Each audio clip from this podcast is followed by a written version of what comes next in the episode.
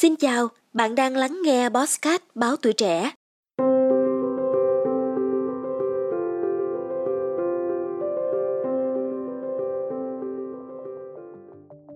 Với sự phổ biến của các trò chơi thể dục thực tế ảo trên thị trường, bạn có thể tự hỏi liệu phòng tập thể dục, phòng gym có lỗi thời hay không? Tại sao phải chi một khoản lớn hàng tháng cho phòng tập khi bạn có thể đốt cháy calo trong khi chơi game? Ví dụ như chạy bộ, tại sao phải đầu tư một đôi giày chạy bộ tử tế khi bạn có thể dễ dàng đổ mồ hôi khi sử dụng các ứng dụng luyện tập thực tế ảo? Tuy nhiên, trước khi bạn bỏ phòng tập thể dục hoặc huấn luyện viên của mình, vẫn còn một số điều mà một chiếc kính VR không thể thay thế phòng tập của bạn được. VR có thể cung cấp các bài tập thể dục nhịp điệu tuyệt vời, nhưng không gì chắc chắn rằng bạn sẽ đạt được nhiều hiệu quả từ đó. Cũng như vẫn chưa sẵn sàng để tham gia một cuộc thi chạy marathon sau một vài tháng.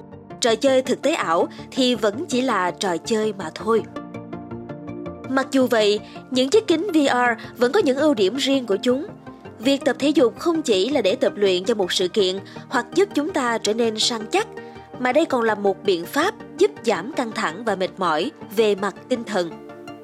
Nếu tập thể dục thường xuyên, chúng ta sẽ dễ ngủ hơn, ít bị căng thẳng hơn và tăng khả năng đối phó với những thử thách hàng ngày. Sau những giờ làm việc mệt mỏi, bạn phải trở về nhà chăm sóc con cái và đối mặt với những căng thẳng trong cuộc sống. Việc đến phòng tập và thúc đẩy bản thân quá mức đôi khi sẽ dẫn đến phản tác dụng. Thời gian thư giãn nên dành để làm những điều mà bản thân thực sự yêu thích và tận hưởng, như là đọc sách, xem TV, chơi trò chơi điện tử, vân vân. Và đây chính là nơi mà VR trở nên hữu dụng. Những gì chúng ta nhận được từ những trò chơi thực tế ảo như thế này là khả năng duy trì và kiểm soát bản thân. Trong phòng gym, chúng ta sẽ có vài phút nghỉ giữa các set tập một số sẽ bắt đầu sử dụng điện thoại, mở mạng xã hội lên và vô tình bị cuốn mất 10 phút thời gian tập luyện. Và để trả lời câu hỏi các bài tập VR có thể thay thế phòng gym được không, thì điều đó còn phụ thuộc vào những gì mà bản thân bạn đang tìm kiếm. Không ai có thể dự đoán được tiềm năng phát triển của thể dục thực tế ảo sẽ ở đâu trong vài năm tới.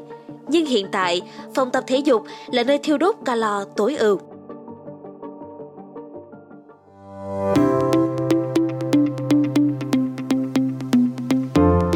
Bạn đã lắng nghe số podcast này. Đừng quên theo dõi để tiếp tục đồng hành cùng podcast Báo Tuổi Trẻ trong những tập phát sóng lần sau. Xin chào tạm biệt và hẹn gặp lại.